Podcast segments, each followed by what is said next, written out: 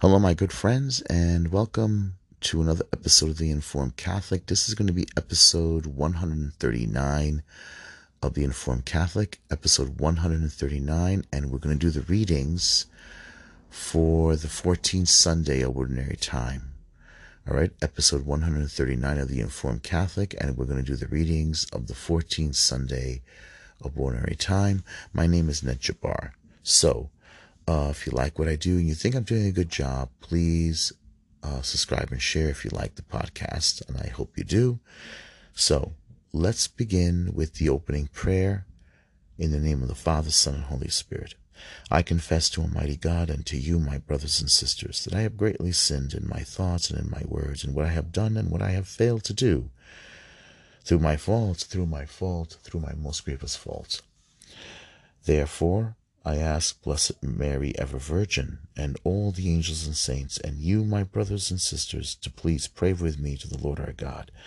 May Almighty God have mercy on us, forgive us our sins, and bring us to everlasting life. Amen.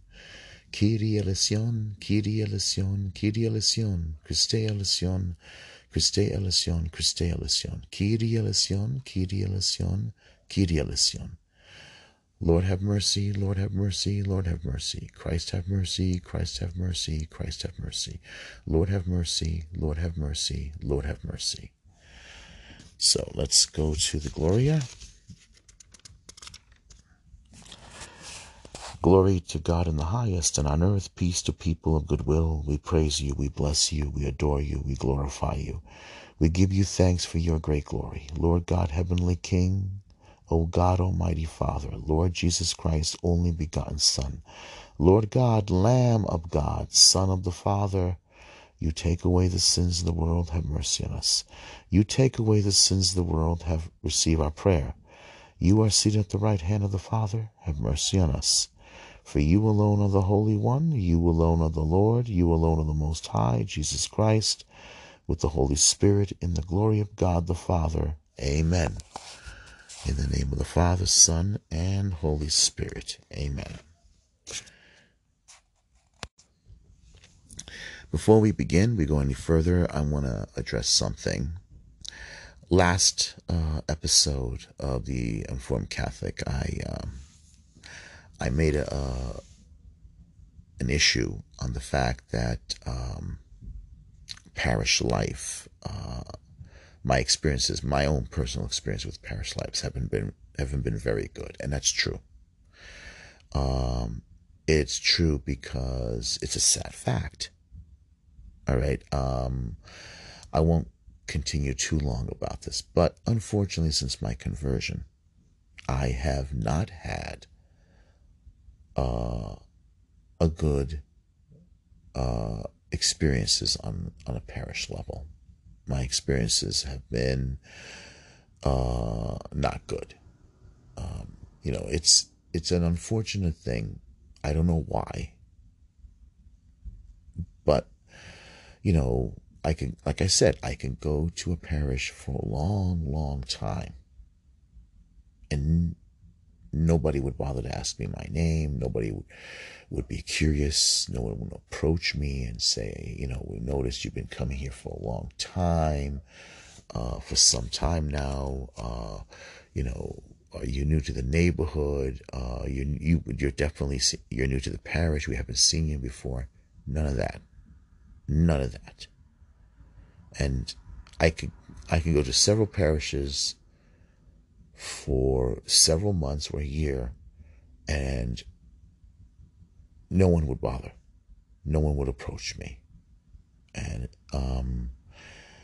you know, it's a sad reality and a sad fact. And I think that, I don't know what it is, but it's something that I have to say. It's a little heartbreaking, and they make it, there's a terrible evangelization level to also on a parish level. I don't know. Like I said, it may be because it's New York. I don't know, but that should not be that way. but it's a fact. All right, I don't want to continue anymore on this one. I want to go into the readings. So let's begin with the. Let's go into the first reading. All right, first reading is from the book of the prophet Ezekiel, chapter 2, verse 2 to 5.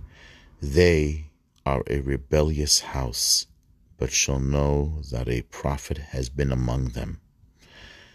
A reading from the book of the prophet Ezekiel. As the Lord spoke to me, the Spirit entered into me and set me on my feet. And I heard the one who was speaking say to me, Son of man, I'm sending you to the Israelites, rebels who have rebelled against me. They and their ancestors have revolted against me to this very day. Hard of face and obstinate of heart are they to whom I am sending you.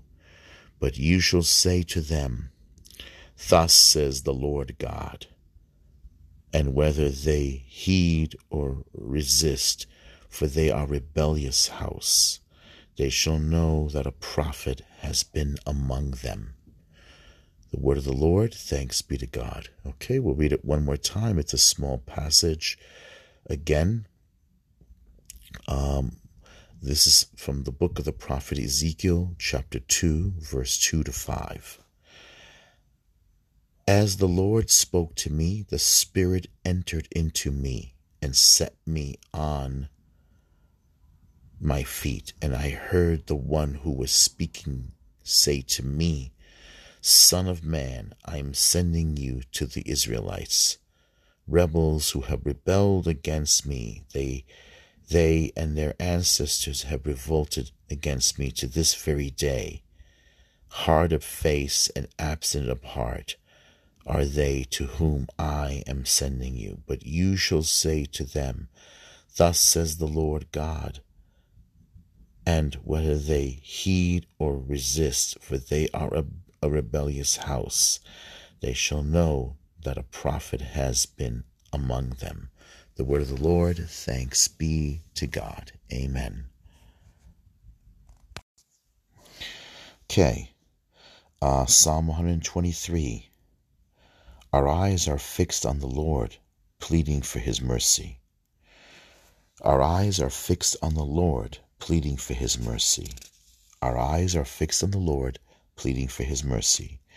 To you I lift up my eyes, who are enthroned in heaven.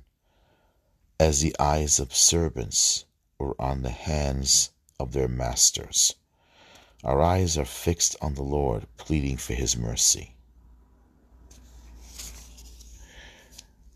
As the eyes of a maid are on the hands of her mistress, so are our eyes on the Lord our God, till he have pity on us.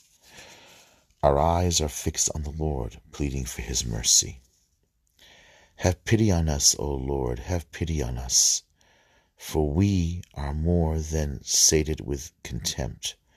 Our souls are more than sated with the mockery of the arrogant, with the contempt of the proud. Our eyes are fixed on the Lord, pleading for his mercy. All right, so I'll read it one more time straight through. Our eyes are fixed on the Lord, pleading for his mercy. To you I lift up my eyes, who are enthroned in heaven. As the eyes of servants are on the hands of their masters, as the eyes of a maid are on the hands of her mistress, so are our eyes on the Lord our God, till he have pity on us. Have pity on us, O Lord, have pity on us, for we are more than sated with contempt. Our souls are more than sated with the mockery of the arrogant, with the contempt of the proud. Okay, so now we move on to the second reading. Okay, second reading the second letter of St. Paul to the Corinthians, chapter 12, verse 7 to 10. I will boast in my weakness in order that the house of the power of Christ may dwell in me. Brethren, that I, Paul, might not become too elated because of the abundance of revelations, a thorn in the flesh was given to me, an angel of Satan to beat me, to keep me from being too elated. 3 times I begged the Lord about this, that it might leave me, but he said to me, my grace is sufficient for you, for power is made perfect in weakness. I will rather boast most gladly in my weakness, in order that the power of Christ may dwell with me. Therefore I am content with weakness, insults, hardships, persecutions, and constraints for the sake of Christ. For when I am weak, then I am strong. The word of the Lord. Thanks be to God. Okay, so one more time. That I, Paul, may not become too elated because of the abundance of the revelations. A thorn in the flesh was given to me, an angel of Satan to beat me, to keep me from being too elated. 3 times I begged the Lord about this, that it might leave me. But he said to me, my grace is sufficient for you, for power is made perfect in weakness. I will rather boast most gladly of my weakness, in order that the power of Christ may dwell with me. Therefore I am content with weaknesses, insults, hardships, persecutions, constraints, for the sake of Christ. For when I am weak, then I am strong. The word of the Lord. Thanks be to God. Okay. The Alleluia antiphon is from Luke chapter 4, verse 18. Alleluia, alleluia. The Spirit of the Lord is upon me, for he sent me to bring glad tidings to the poor. Alleluia, alleluia. A reading from the Holy Gospel according to St. Mark, chapter 6, verse 1 to 6. A prophet is not without honor except in his native place. Jesus departed from there and came to his native place, accompanied by his disciples. When the Sabbath came, he began to teach in the synagogue, and many who heard him were astonished. They said, "Where did this man get all this? What kind of wisdom has been given him? What mighty deeds are wrought by his hands? Is he not the carpenter, the son of Mary, and the brother of James, and Joseph, and Judas, and Simeon? Are not his sisters here with us?"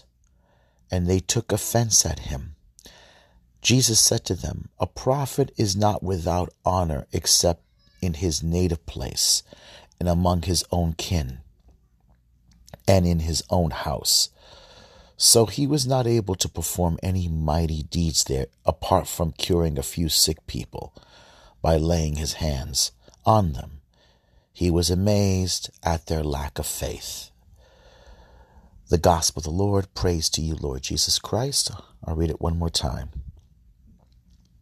A reading from the Holy Gospel according to St. Mark, chapter 6, verse 1 to 6. Jesus departed from there and came to his native place, accompanied by his disciples.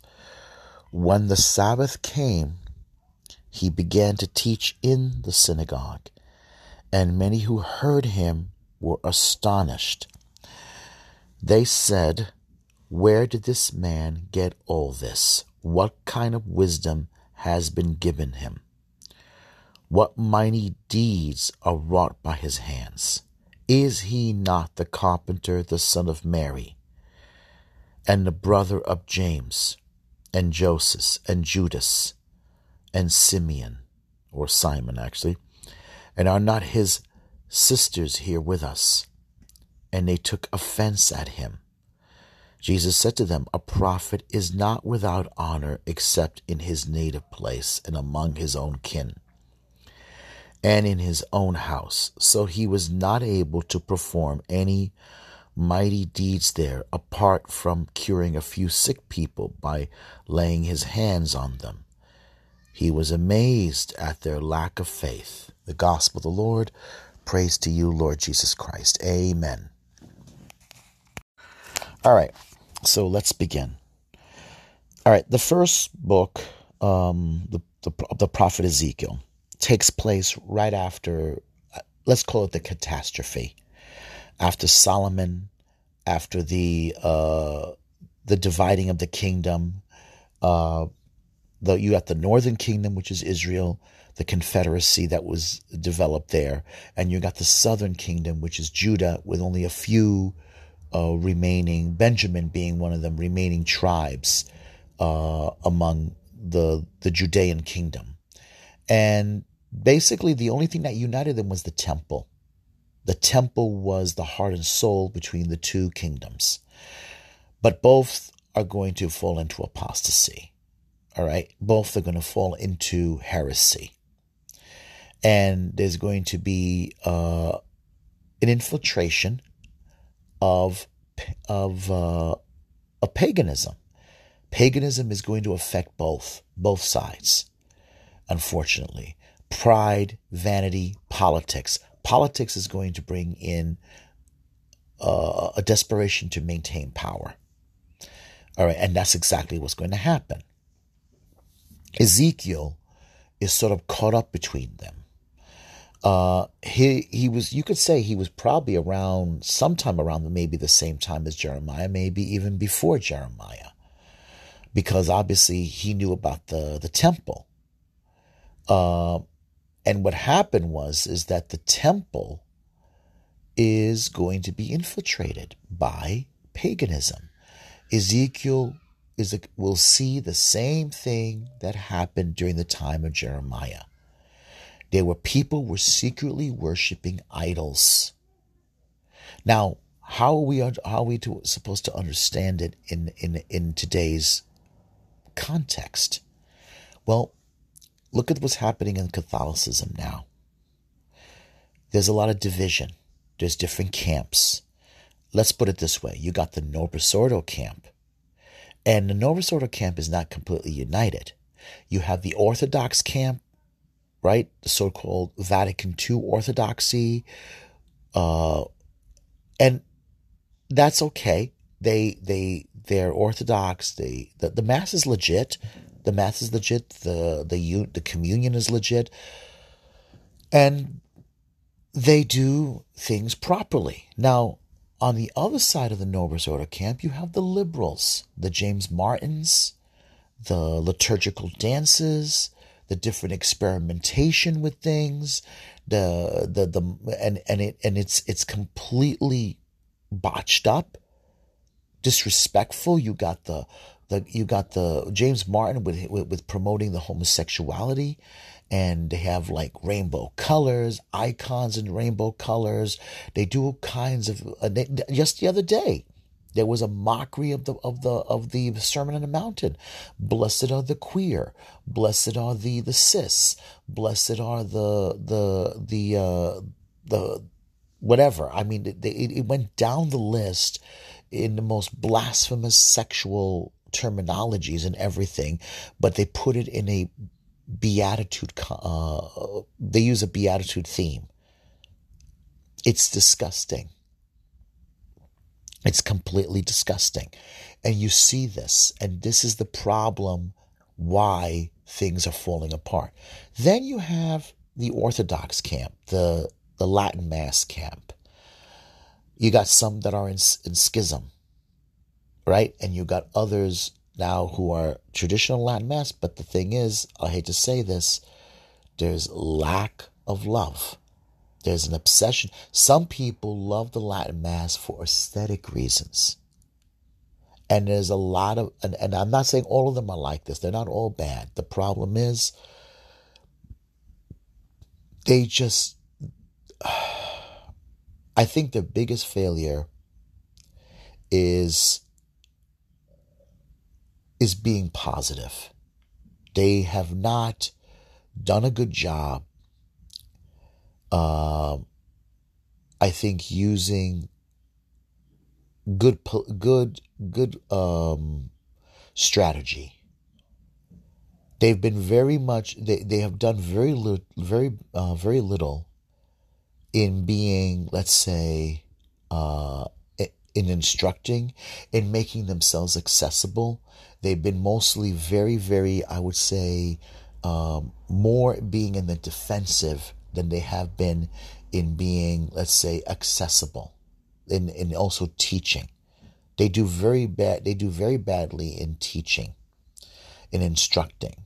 They're more obsessed in keeping the tradition of the Latin Mass rather than the spirit of orthodoxy, of going out there and instructing people in what it means to be a good Orthodox practicing Catholic.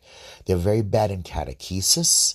They're very bad in the sense of making the Latin Mass understandable. They're very, and also I hate to say it, there's another thing. Let's say the liturgical readings. Right? In instruction.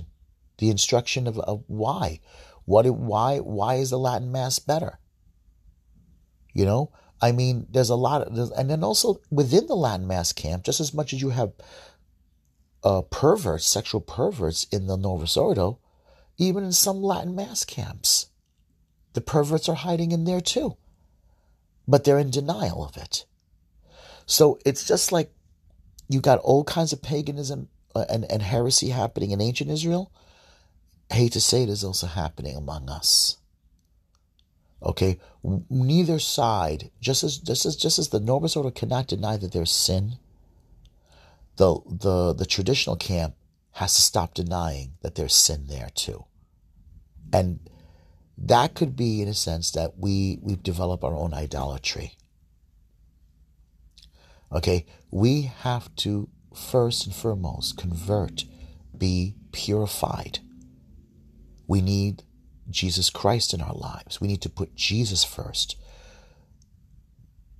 If you're not going to be a good Orthodox Catholic, whether you're in the Novus Ordo camp or in the Latin Mass camp, if you're not aware of sin.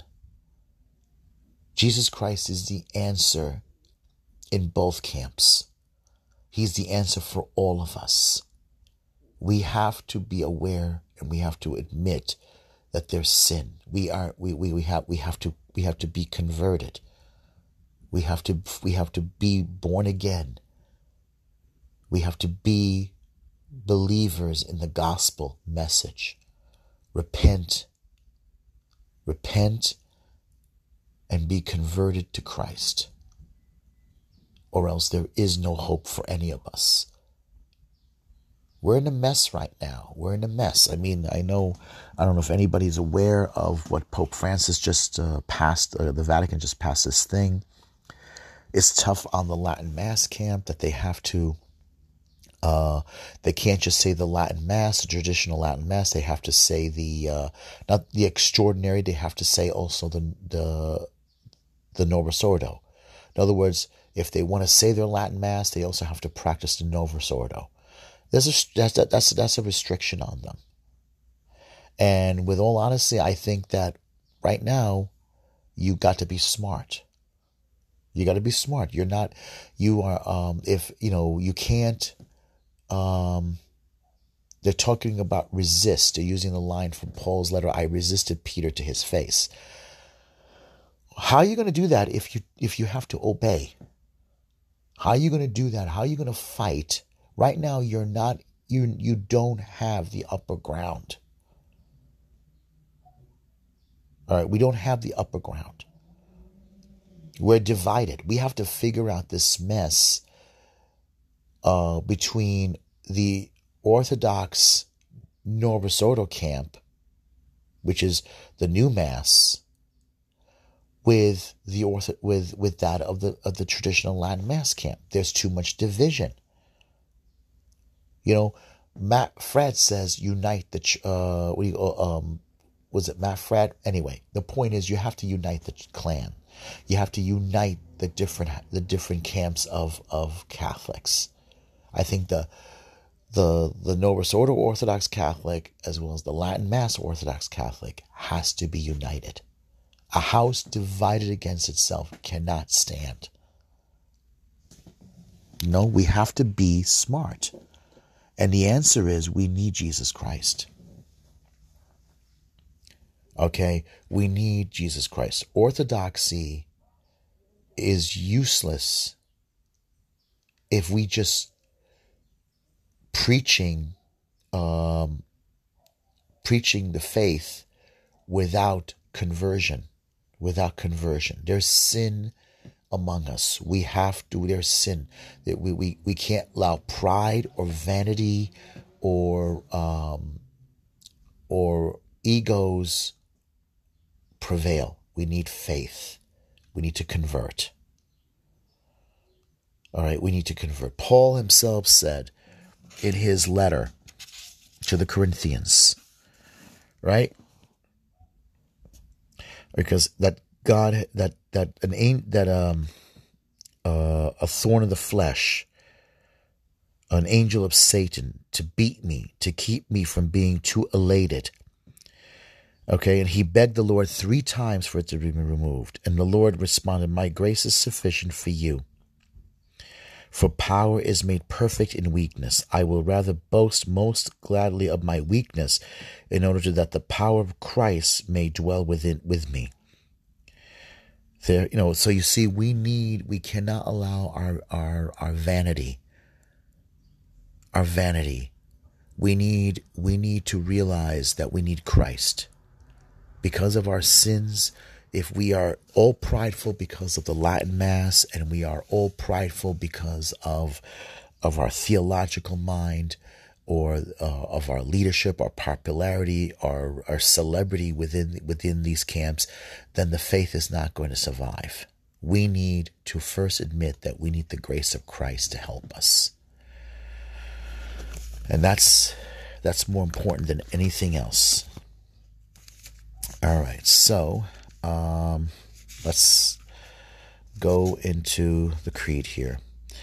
I believe in one God, the Father Almighty, maker of heaven and earth, of all things visible and invisible.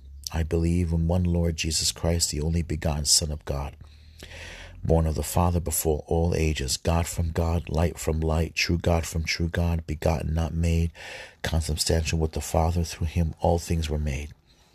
For us men and for our salvation he came down from heaven, and by the Holy Spirit was incarnate of the Virgin Mary and became man.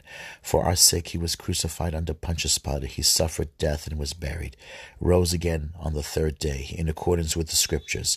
He ascended into heaven and is seated at the right hand of the Father. He will come again in glory to judge the living and the dead, and his kingdom will have no end. I believe in the Holy Spirit, the Lord, the giver of life, who proceeds from the Father and the Son, and who with the Father and the Son is adored and glorified. He has spoken through the prophets. I believe in one holy, Catholic, and apostolic church. And I confess one baptism for the forgiveness of sins. And I look forward to the resurrection of the dead and life of the world to come. Amen. Our Father, who art in heaven, hallowed be thy name. Thy kingdom come, thy will be done on earth as it is in heaven. Give us this day our daily bread, and forgive us our trespasses as we forgive those who trespass against us. Lead us not into temptation, but deliver us from evil. For thine is the kingdom, the power, and the glory, now and forever. Amen. Yeah, well, that's I think is a big problem. And I think there's so much division. And there's so many different camps. And I think that the one who knows about all this division is the devil. It's the devil. I mean, think about it. I don't know if any of you heard, Pope Francis gave James Martin a wonderful letter and praising him because of his ministry. This is not anti-homosexual. This is not trying to be mean.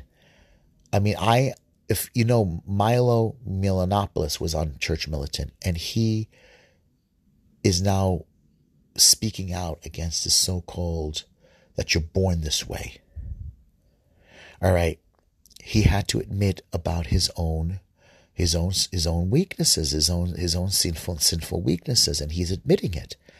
The problem here is that this is a Catholicism. A Catholicism is coming into existence now that is devoid of divinity, that is devoid of the presence of Christ, that's looking at the faith from a secular humanistic philosophy. Modernism has prevailed in the leadership of the church. I hate to say it, Pope Francis has embraced it. They believe that the faith is merely human. It's more like a very neo form of Arianism, where it's more like a philosophical Jesus, a very philosophical form of Christianity, a very psychological form of Christianity, of Catholicism, not a Catholicism that is divinely inspired. And the problem is because both camps have been so busy fighting, basically each one trying to protect its own camp and not realizing what's happening. The leadership knows this. This is why the Germans really are Arians. I'm not saying Arians in like the Nazi thing. I mean Arianism, the practice of the heresy of Arius, who believed that Jesus was only human, that there was no divinity in him. This is the Catholicism that has prevailed, and the problem is, the Orthodox camp, the conservative camp, has been too busy just trying to protect its own borders and not realizing that the serpent of heresy has already infiltrated into the church. All right, I'm going to end it here. I'm going to try to focus more in the future on the Gospel of St. Mark. We're going to learn how to read the Bible. I know I've talked about it before in the past. I'm going to try to just do it because I really want to help people out there in trying to practice the faith, regardless of all the impediments we're going through right now, because of all the, negativity. I didn't mean to be very negative in the last podcast, but I'm not losing my faith. It's just that I just wish things were a little better, but hey, times are, we are where God wants us to be. So, all right, let's end it here, and I'll be back soon with more. All right, God bless.